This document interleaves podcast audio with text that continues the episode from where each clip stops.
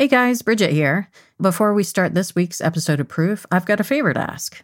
We've posted a link to a survey in the show description, and we want to know what you think. It only takes a few minutes, and it really helps us to make the show better. Now, on to Proof. The week of March 9th, 2020, Exodus Bagels was well ahead of their sales projections. That week, it felt like spring. People were outside more and good weather is good for business.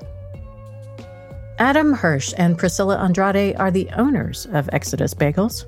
They're married and they live right up the hill from the cafe with their two kids. And while they've been carefully watching the news of the unfolding coronavirus crisis, at that moment, their biggest cause for alarm was that they were fresh out of diapers for their baby Mira. On Monday, March 9th, the World Health Organization held a news conference about the outbreak. Most countries still have sporadic cases. We must all take heart from that. The Director General sounded measured. The bottom line is we're not at the mercy of the virus. In early March, the coronavirus pandemic that was unfolding in China and spreading across Europe still felt like international news. It was happening far away. And then suddenly, it wasn't. Wednesday, March 11th, the WHO declares the coronavirus outbreak a global pandemic. WHO has been assessing this outbreak around the clock, and we're deeply concerned. We have therefore made the assessment that COVID 19 can be characterized as a pandemic. That same day, the NBA suspends the season after Utah Jazz player Rudy Gobert tests positive. The NBA is suspending the season. I say that. And that same day, Adam Hirsch of Exodus Bagels processed three batches of dough for catering orders. Friday, March 13th, President Trump declares a national emergency.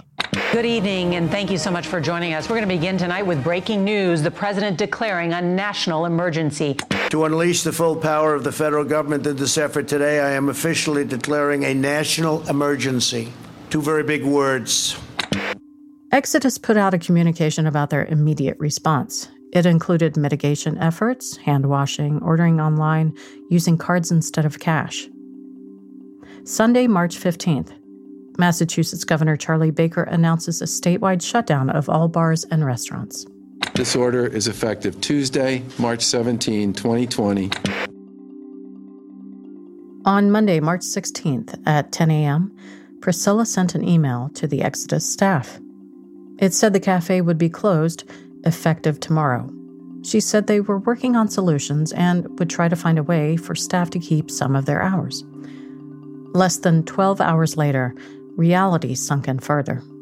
She sent a second email to the team, informing them that Exodus would be closed indefinitely.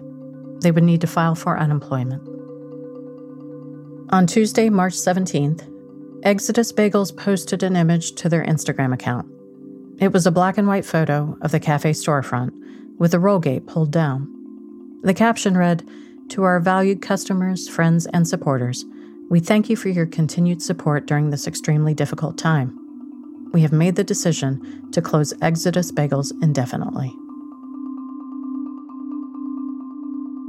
From America's Test Kitchen, I'm Bridget Lancaster, and this is Proof. Thanks to this season's presenting sponsor, Kohler. They design innovative sinks and faucets for people who do their best work in the kitchen.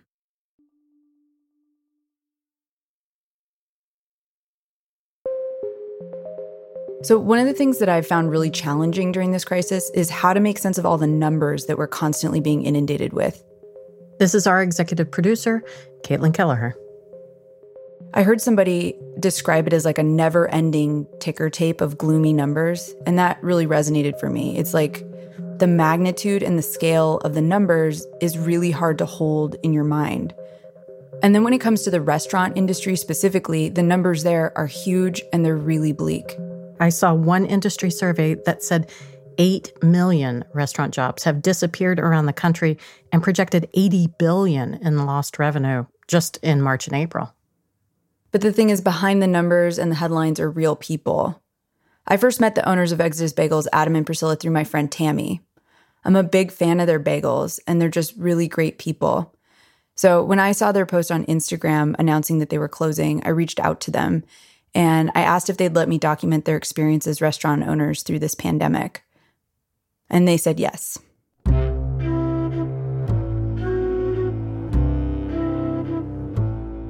Adam and Priscilla's love story began on the same street where they'd eventually open Exodus Bagels. Midway Cafe is a local dive bar, just a few short blocks up Washington Street in Jamaica Plain. Like all true love stories, we met in a dive bar. We met on October 18th, 2008. you paused. That's okay. Priscilla was a senior in college at the time. A friend had invited her to what she describes as some kind of weird variety show. Adam was one of the organizers and performers. The group was called Variete. They mostly did musical parodies. I was watching the show, and then from the ah. corner of my eye, and I, he hates this part of it, but I saw somebody and I was like, wow, that guy looks like Chuck Norris. because he had this really, you know, sort of reddish beard. And then we just got introduced. That's not exactly how Adam remembers it. What's your version of your love story? She was just so persistent. What's your version I, of I events? just had to give in at one point. Something like that. Something, No. something like that.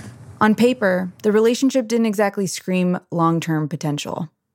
Besides a 17 year age difference, they came from really different backgrounds. Priscilla grew up in a Puerto Rican family in New Hampshire. Her father was a deacon in the local Catholic church. Adam is from LA, he's Jewish. When they met, he was in his late 30s, living the musician lifestyle and working food service jobs, sharing a house with other friends and bandmates. Yeah, I don't know. I mean, I, I just, it was one of those things where we really liked each other, but the differences were so apparent. But in my head, I saw that it was probably, it had like a time limit, but we just like couldn't stop hanging out with each other. They found themselves drawn to each other. And then I got pregnant. So, meeting in a dive bar, unplanned pregnancy, sounds like a dream. um, so, we uh, then had Ruben. The rest of it is sort of history. have any heavy items that we're not going to use? I can't answer that question right now, buddy. And now we have two children. Ruben is 10, and Mira is nearly 10 months. Yeah. So, this is sort of what recording is going to be like. Sorry. Whatever it was that drew Adam and Priscilla to each other, drew other people to them too. They have a sort of natural magnetism as a couple. It feels good to be in their orbit. After Priscilla moved into Adam's little blue house on Montebello Road, they started hosting backyard movie nights. And then the other part of that was our Soul Train parties. Alrighty, let's check out that Soul Train line. The Soul now. Train party was, without exaggeration, the biggest event of the year in their sleepy corner of Jamaica Plain. They projected old episodes of Soul Train onto a giant 16 foot projector screen. Tons of people would show up decked to the nines in funky 70s gears and dance the night away. One year, they built a DJ booth into a platform in a tree. Another year, they strung up a gigantic 32 inch disco ball over the yard. Towards the end of the night, Priscilla would crawl out her kitchen window onto the corrugated tin roof that covered the deck and throw confetti over the partygoers.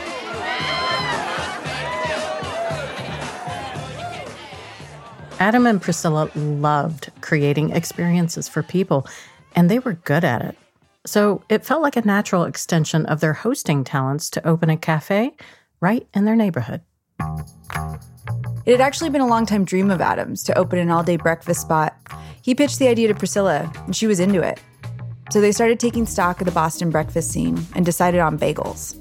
I had no relationship to bagels before. You know, I was like probably most New Englanders where a bagel was a Dunkin' Donuts bagel. It was like pretty unremarkable circular bread. And so when Adam first made them at home, the first batch was Terrible. But Adam kept at it. He made batch after batch of bagels, and they got better. And once the bagels themselves were solid, he started fleshing out the rest of the menu and started developing sandwiches to serve on top of them. They started selling their bagel sandwiches around the city at farmers markets and pop ups, and people loved them. Before they knew it, they had a loyal following. They started to build out a small team of bakers and cooks, many of whom were their friends. Adam and Priscilla are sentimental people. They numbered each batch of bagels they baked. It felt like a way of quantifying how far they'd come. Every employee that joined Exodus was given a patch bearing their first batch number. Adam and Priscilla are batches one and two. Their friend Aggie, a dough maker, is batch 18. They were on their way, but they knew they needed help with the business side of things to really take Exodus to the next level. So they hired Drew Love. He's batch 282. I mean, to give you an idea, like how I learned to do accounting was for a business that went bankrupt about a year after I started doing the accounting. I, I think there were other problems besides me, but. yes, Drew Love is his real name. And self deprecating jokes aside, he's actually pretty good at accounting. He joined the team to help Adam and Priscilla with day to day bookkeeping, but also to build a longer term business plan. A lot of people have approached us or like, oh, so you guys business majors? you know, did you study? Did you go from Harvard Business School? And it was like, no, we are two teachers. uh, we're two teacher artists, creatives who just really like our friends and like to have a fun time. So after having done that um, in our home for so long, we thought, well, we should do this, you know, and build something of our own. Exodus opened their Jamaica Plain Cafe in February 2018 on a Sunday with a big grand opening event. They gave away free bagels from batch 350, and the line stretched around the block. The crowds didn't die down after the grand opening. On weekends, it wasn't unusual for people to wait in line for over an hour for an Exodus bagel sandwich, even in the winter. The cafe was clean and bright, and the vibe was good.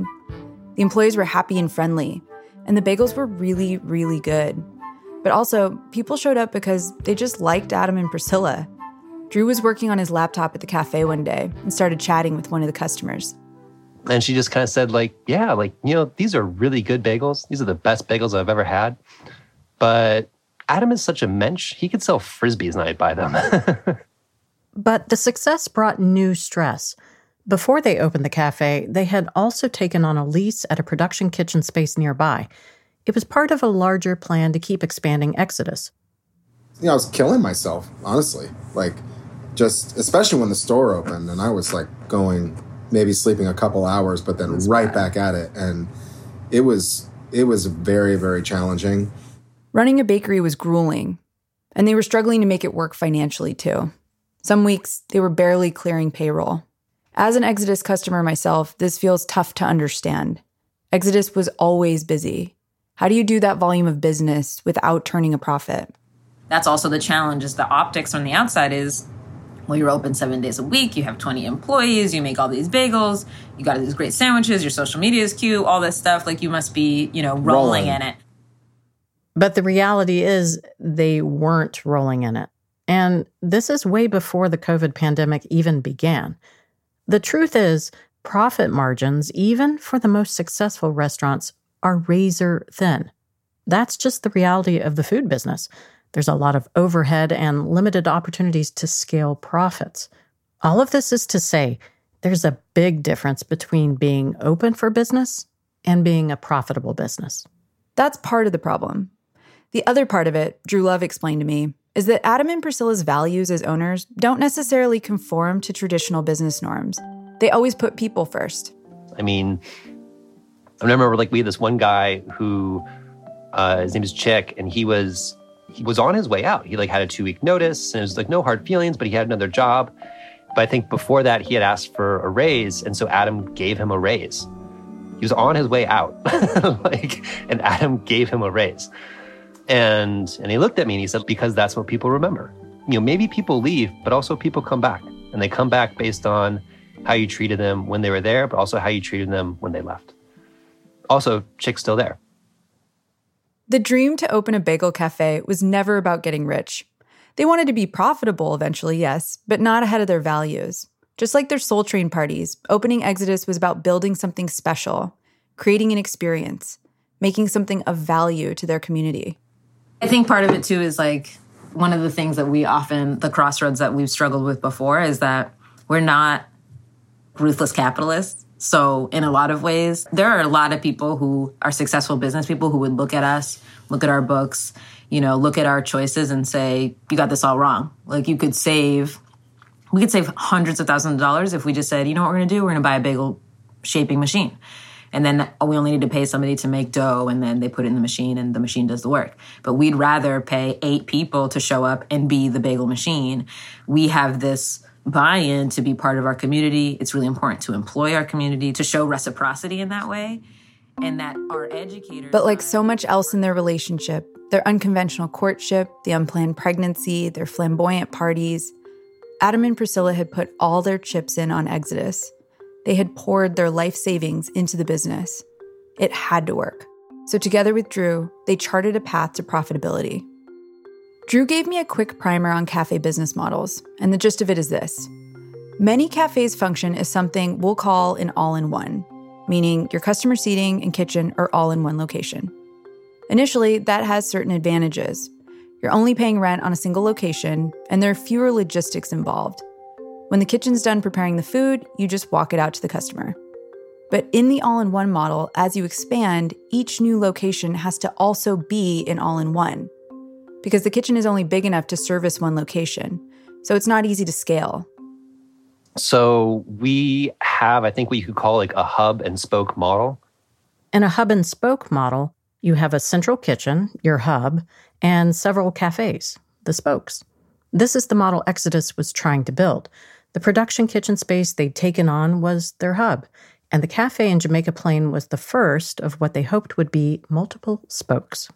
Financially, it's a lot tighter because we're basically paying for a kitchen that could outfit three, maybe five cafes. It's a huge, huge space, which means it's a very expensive space.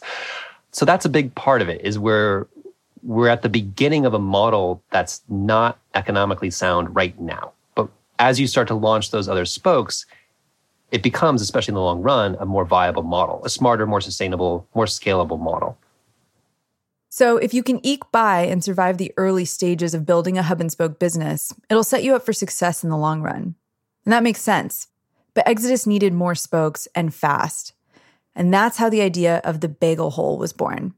They wanted to knock out parts of this brick wall at the kitchen space location and turn it into a walk up window where people could order bagels on their way to the nearby train. I was really confident that that window would actually make us profitable. And that would be a new chapter for us. And, and once we were profitable, you know, I, I think it, it'd be a different world. You know, it'd still be hard, of course, but we would know that we could, at, at a minimum, tread water, if not keep growing from there.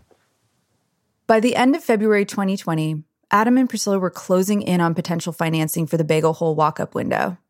They were feeling good, optimistic even, that they'd get the money they needed for the build out. And then the world changed. A new Chinese coronavirus, a cousin of the SARS virus, has the international community on alert. Chinese officials are now saying the virus can be spread through simple contact.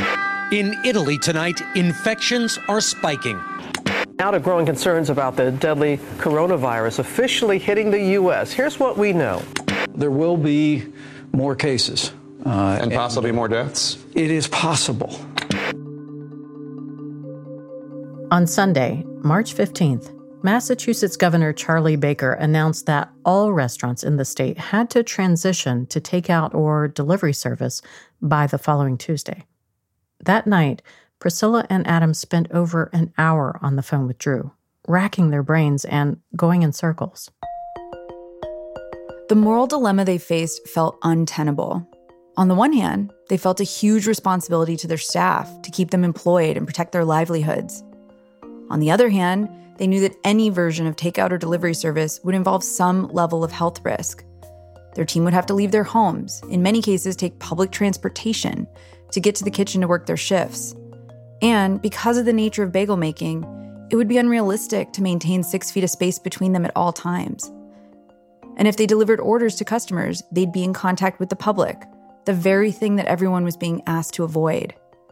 They felt painfully, acutely aware of the reality that all food service workers already knew before this crisis that in their industry, there is no safety net.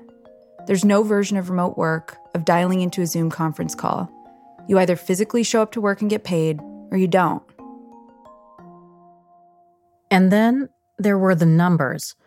The facts were cruel and inflexible. They needed seven full days of revenue from in house cafe service just to pay their bills. And even in the most optimistic versions of a takeout delivery model, they could only expect to make around 40 to 60% of their normal revenue. In short, they couldn't make enough money to pay their bills and other commitments. So, who wouldn't they pay? Their staff? Their landlords? Their investors?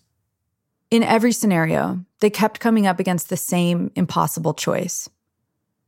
They could ask everyone to risk their health so they could try to stay in business, or they could close and lay off their team.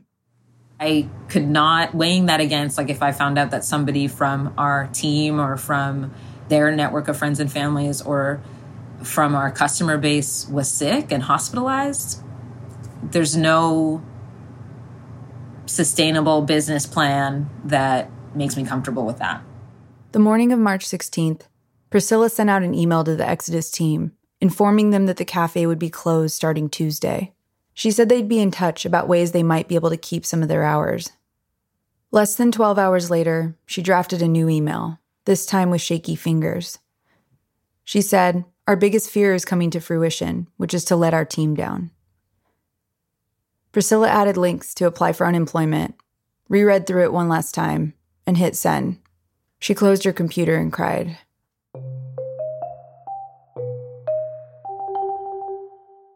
On March 18th, Adam baked off the last batch of Exodus bagels, batch 1058, alone at the kitchen space.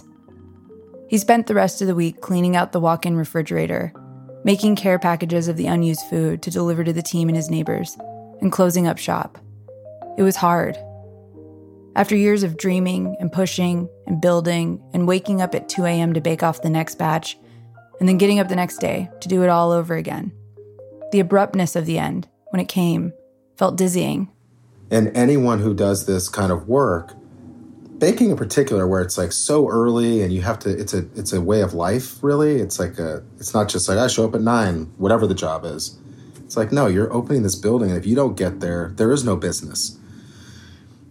It, it takes ritual, you know. It takes like it's like religion. It like you you got to do it. Like and I've been showing up for years, you know, like pushing this rock up the hill, like just go, go, gotta get it, got, gotta do it, gotta do it.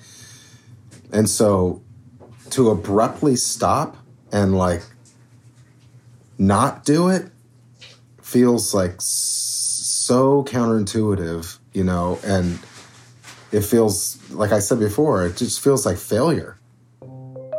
After the break, Exodus Bagels tries to navigate their new reality, apply for federal aid, and seek answers about their uncertain future.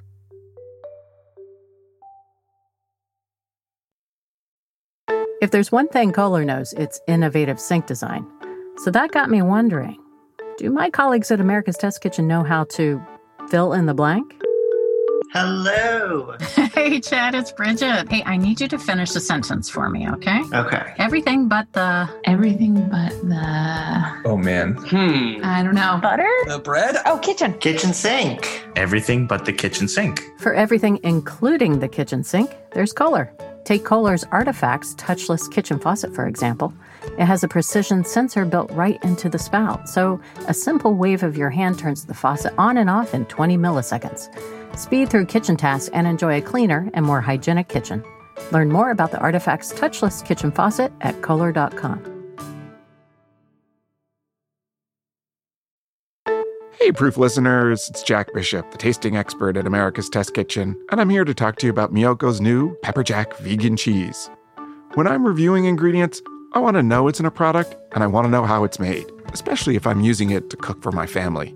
And you shouldn't need a PhD in food science in order to understand the ingredient list. But Miyoko's is very transparent about their cheese. They start by making a plant milk with oats and legumes, and then they add cultures and ferment it, just like traditional dairy cheese making. Then they finish it off with organic chilies for that quintessential pepper jack bite. So what you end up with is a complex cheese flavor and a classic melty texture without any of the dairy. And you can read the label. Miyoko's pepper jack cheese is good for the planet and good for you.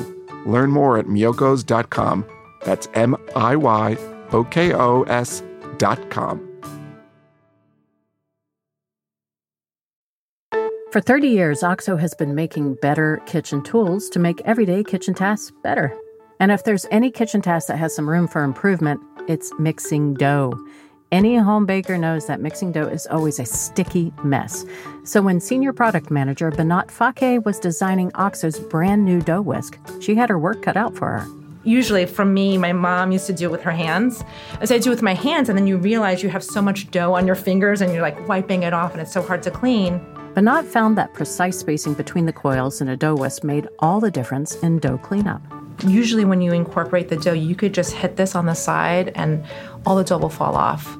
Sometimes the simplest solutions are the most satisfying. For stick free mixing, learn more about the all new OXO Good Grips Dough Whisk at OXO.com. That's OXO.com.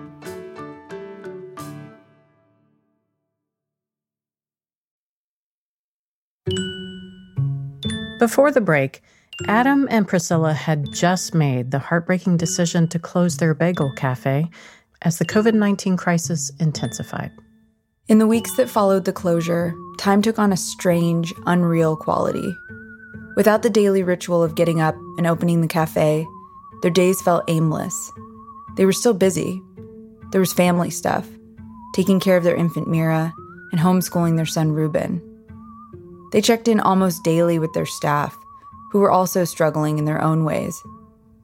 Adam read me a text he got from one of his bakers. Man, like I know that this is harder for you than anyone else because you built that company, but losing Exodus for me just feels like I was ripped from a family. I remember not being trusting of you at all when I started because, like, it seemed too good to be true to have a boss that immediately treats you with respect, to even do the same work that you delegate to your employees. It at least took me a week to realize you were the owner. Beyond that, you've taught me so much inside of work and out, mainly that, like, when goes wrong, you can't just stand there and be disappointed about it. Before working at Exodus, anything that went wrong, I'd about, but after working with you, I realized that's not going to get me anywhere.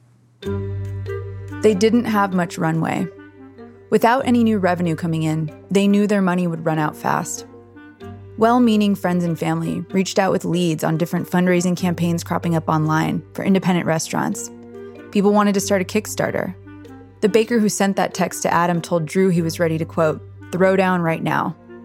Drew understood that sentiment, but he also knew the numbers. He got on the phone with Adam and Priscilla to walk them through the sobering reality of their current financial situation.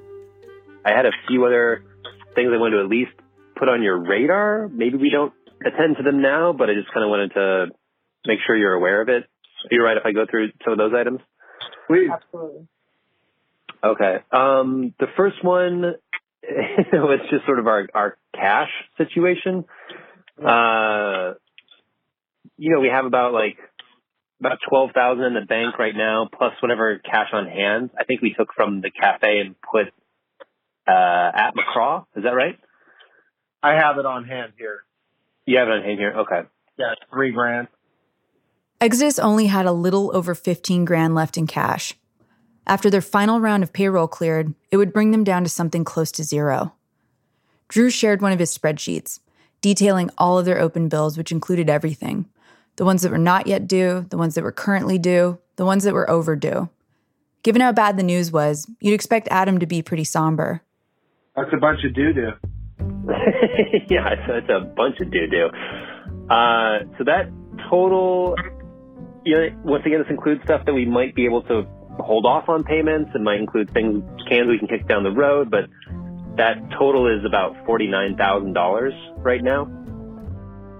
Adam and Priscilla made the decision to stop payment on their rent checks for both locations for the month of April.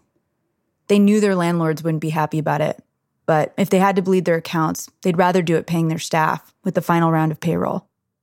Meanwhile, the news began reporting on a federal aid package that was working its way through Congress, one that might throw a lifeline to small businesses like theirs. Senate tonight plans to vote on a $2 trillion Main Street rescue package. This is meant to keep the American economy on life support during this COVID 19 pandemic. For us, so we're so pleased today to be able to have passed on the floor practically unanimously uh, the, uh, this important bill, CARES. To every small business that is asked to shut down and everyone who works for a small business, Now the resources are there for you. We will get through this together. 10 days after Exodus closed, on March 27th, the CARES Act was signed into law. The bill provided a historic $2 trillion relief package. Drew had been laid off with the rest of the Exodus team. He was collecting unemployment. But he spent hours at his kitchen table, poring over the bill and parsing through which parts of it could help them. He called Adam and Priscilla to talk through their options. So how you doing? Uh, been better, Drew. Been better. With the pleasantries out of the way, they rolled up their sleeves and dug into the relief options. There were two federal government aid programs, the first of which is the EIDL, or Economic Injury Disaster Loan. And bear with us here, this is the first of many acronyms you need to know. The EIDL program has been around for a while. It's managed by the Small Business Administration, or the SBA. The EIDL was created to offer loans to businesses that have suffered losses from some kind of disaster. The loans would have to be paid back eventually, but interest rates were low.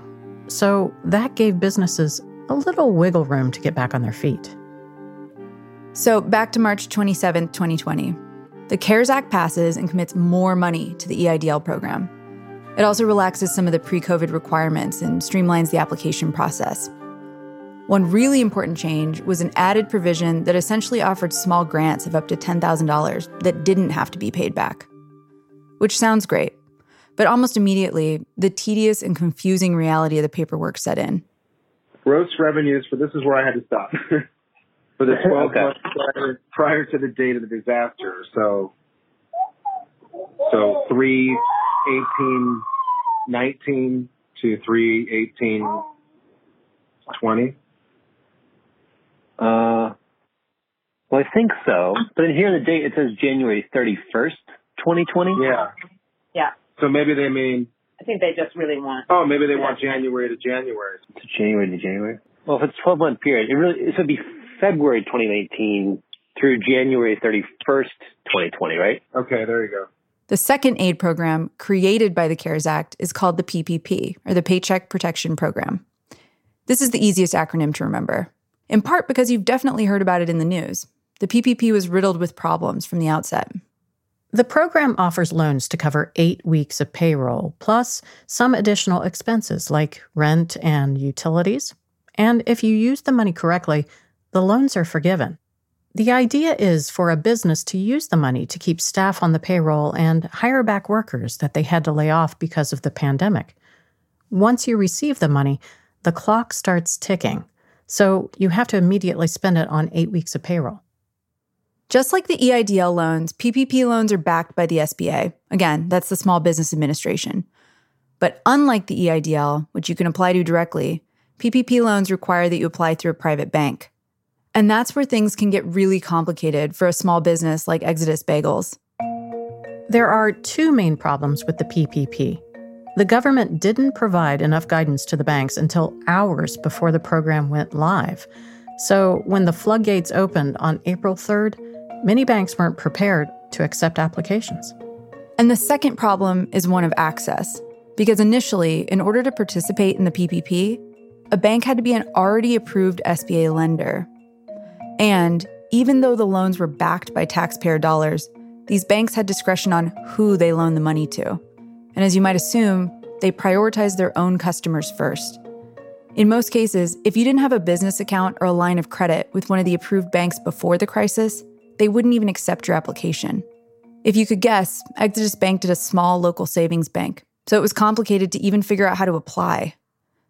And while Adam and Priscilla tried to figure out how to even get in line for PPP money, all those other businesses were first in line, those who bank with SBA approved banks.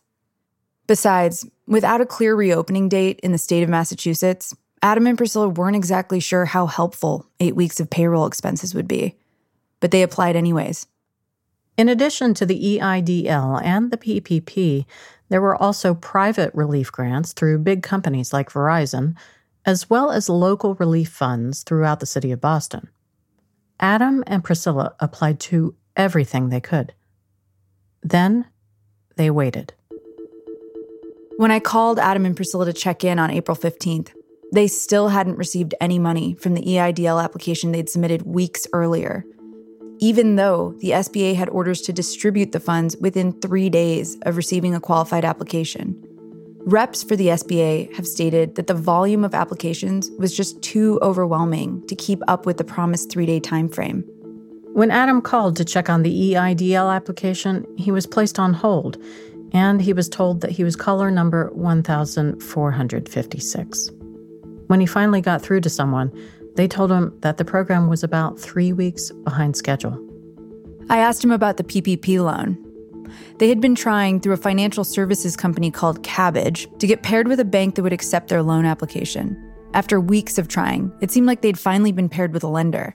In fact, we got a note today saying, we found a bank, you know, Right. like so, and, you know, we'll be, you know, check updates on Kabbage. And like every time I log into Kabbage, it's, oh, we need another question answered or we need another document. And it's just a different way of wording, like, you know, a document that supports your monthly average payroll, which we gave them our monthly payroll 940s. Like, Drew's like, I don't know really what they want. Like, But the very next day, on April 16th, less than two weeks after it opened for applications on April 3rd, the PPP ran out of money.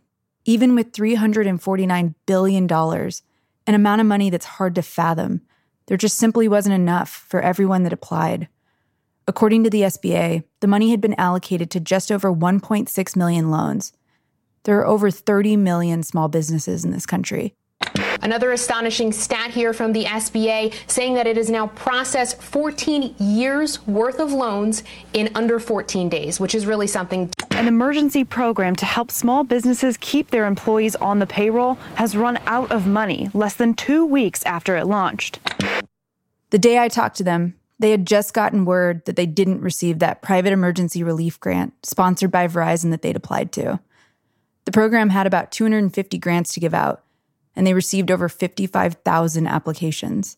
They'd also applied for funds through the city of Boston. They'd made it through the first phase of that process, and were waiting to hear what's next.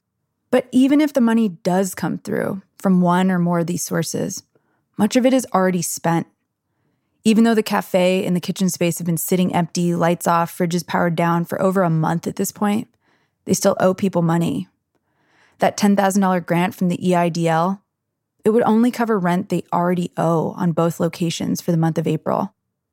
And the loan from the PPP, the one that has to be spent on eight weeks of payroll costs, how would that even work? With the city of Boston still under lockdown orders, there was no way they could hire their staff back and immediately resume normal operations. The one size fits all approach of the PPP might make sense for some small businesses, but it doesn't work for restaurants. And the rest of the loan money? It feels risky to accept it. As favorable as the terms may be, how do you borrow money against a reality you could never have imagined? I think that that's part of the conversation that also feels it starts to feel a little invisible when you're working on, you know, an application that's like, "Hey, yeah, what were your, you know, year of sales between April 2019 and April 2020?" And it's like, I can tell you that information, but that last 12 months is already not the next 12 months, right? It's already we know it's not going to be that. The thing that's bigger than all of the opaque and slow moving and mind numbing bureaucracy, as tedious and crazy making as it all is, is this that for Adam and Priscilla, and for all of us really, the world cleaved into two parts when this crisis began. There's the world we lived in before the virus, and the world we'll eventually emerge into at some unknown point in the future. They have no idea how to project bagel sales in a world where customers and employees must stand six feet apart, where nearly one in every five people has been unemployed for months, where people have less disposable income and more fear of leaving their homes. On April 24th, President Trump signed another 484 billion coronavirus relief bill into law. It included 320 billion to replenish the PPP. 60 billion of that money is to be set aside for smaller community lenders. And an additional 60 billion will go toward funding the EIDL. All of that money is expected to run out again. Exodus did eventually get their $10,000 EIDL grant, which they immediately put towards their many outstanding bills. And they were offered a PPP loan. But after careful consideration and more heartbreaking number crunching, they decided not to take it. The only thing they know for sure is that they're deeply in debt, and taking on more of it right now felt like a risk they literally can't afford.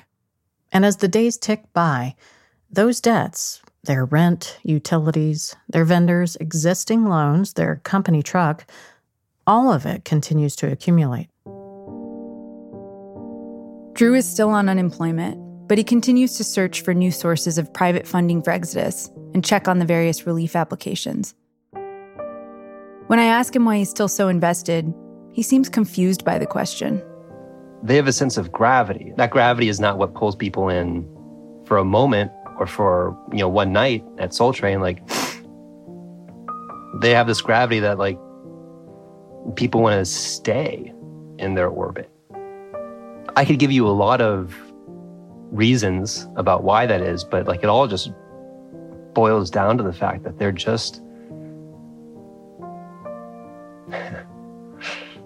I mean, it's so simple. They're just good to people. They're just really, they're just really, really good to people. I want Exodus to succeed because it would be cool for me to continue to have a job there. but honestly, like more than anything, I want Exodus to succeed because like I want people like Adam and Priscilla to be in charge of stuff. Like there's no way that the people who have worked there now, like they're not going to be the end of the line in terms of folks who have come in there and who've been changed by their experience. But you can ruin people if you put them in the wrong environment, but you can also make them better. In that environment, it certainly made me better. But Adam and Priscilla wouldn't have started down this path in the first place or made it as far as they did if they were cynical people. For Priscilla's part, she seems to take comfort in the fact that Exodus started as an idea a batch of poorly executed and truly unremarkable circular bread that her husband made in their home kitchen. So she knows that if they had to, they could start all over again from nothing. I used to say this again pre crisis. Um, that like if it all ended one day, I would still be extraordinarily grateful. I never and very proud. I never envisioned that this would be like I wasn't a kid like oh, I can't wait to own a bagel shop one day. You know, um, I'm very lucky that it you know came together and um, we were able to build it from an idea. So there's a lot of comfort in knowing that we could do that again. And for Adam, in many ways, this is just the latest crazy challenge that they've faced together as a family.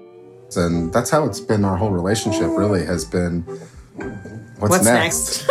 you know, like what's the next, you know, shoe to drop and we'll handle it. Like that first thing, like handling bringing a baby into the world and really not 100% knowing the person you're doing this with is really frightening no matter how old you are. And and I think that we just day by day built faith in each other that is it's contagious you know sorry to use that word right now but it's like that people are like well yeah like you, you know you can do things the way you want to do them or you can make a mistake you know into this great glory you know And so, Adam and Priscilla are approaching this latest crossroads in the Exodus Bagel story in the same way they've approached everything up to this point with humility and humor and grace. Just like they always have, they'll take it one batch at a time. Thanks to our executive producer, Caitlin Kelleher, for bringing us this story. If you'd like to donate money to Exodus Bagels and other independent restaurants that are struggling to survive the COVID 19 crisis, we've put a link in the show notes. And if you want to see pictures of Adam, Priscilla, Drew, and the Exodus crew in its heyday, we put those photos up on our website for you. That's www.americastestkitchen.com slash proof. Go check them out.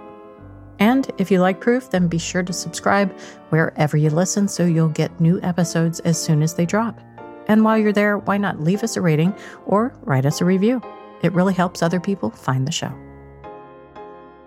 Proof is hosted and produced by me, Bridget Lancaster. Our executive producer is Caitlin Kelleher. Sarah Joyner is our managing producer. Associate producer Caroline Rickard. Scoring, sound design, and mixing by Matt Boynton of Ultraviolet Audio. Brian Campbell of Signal Sounds composed our theme music. Additional music by Kyle Forrester and Jordan Pearson. Post production supervisor is Hen Margolis. Our production manager is Diane Knox. Fact checking and additional research by Kaya Williams. Jack Bishop is Chief Creative Officer of America's Test Kitchen. David Nussbaum is our CEO. Thanks again to our sponsors, Kohler, Oxo, Miyoko's Creamery, and NakedWines.com. Proof is a production of America's Test Kitchen.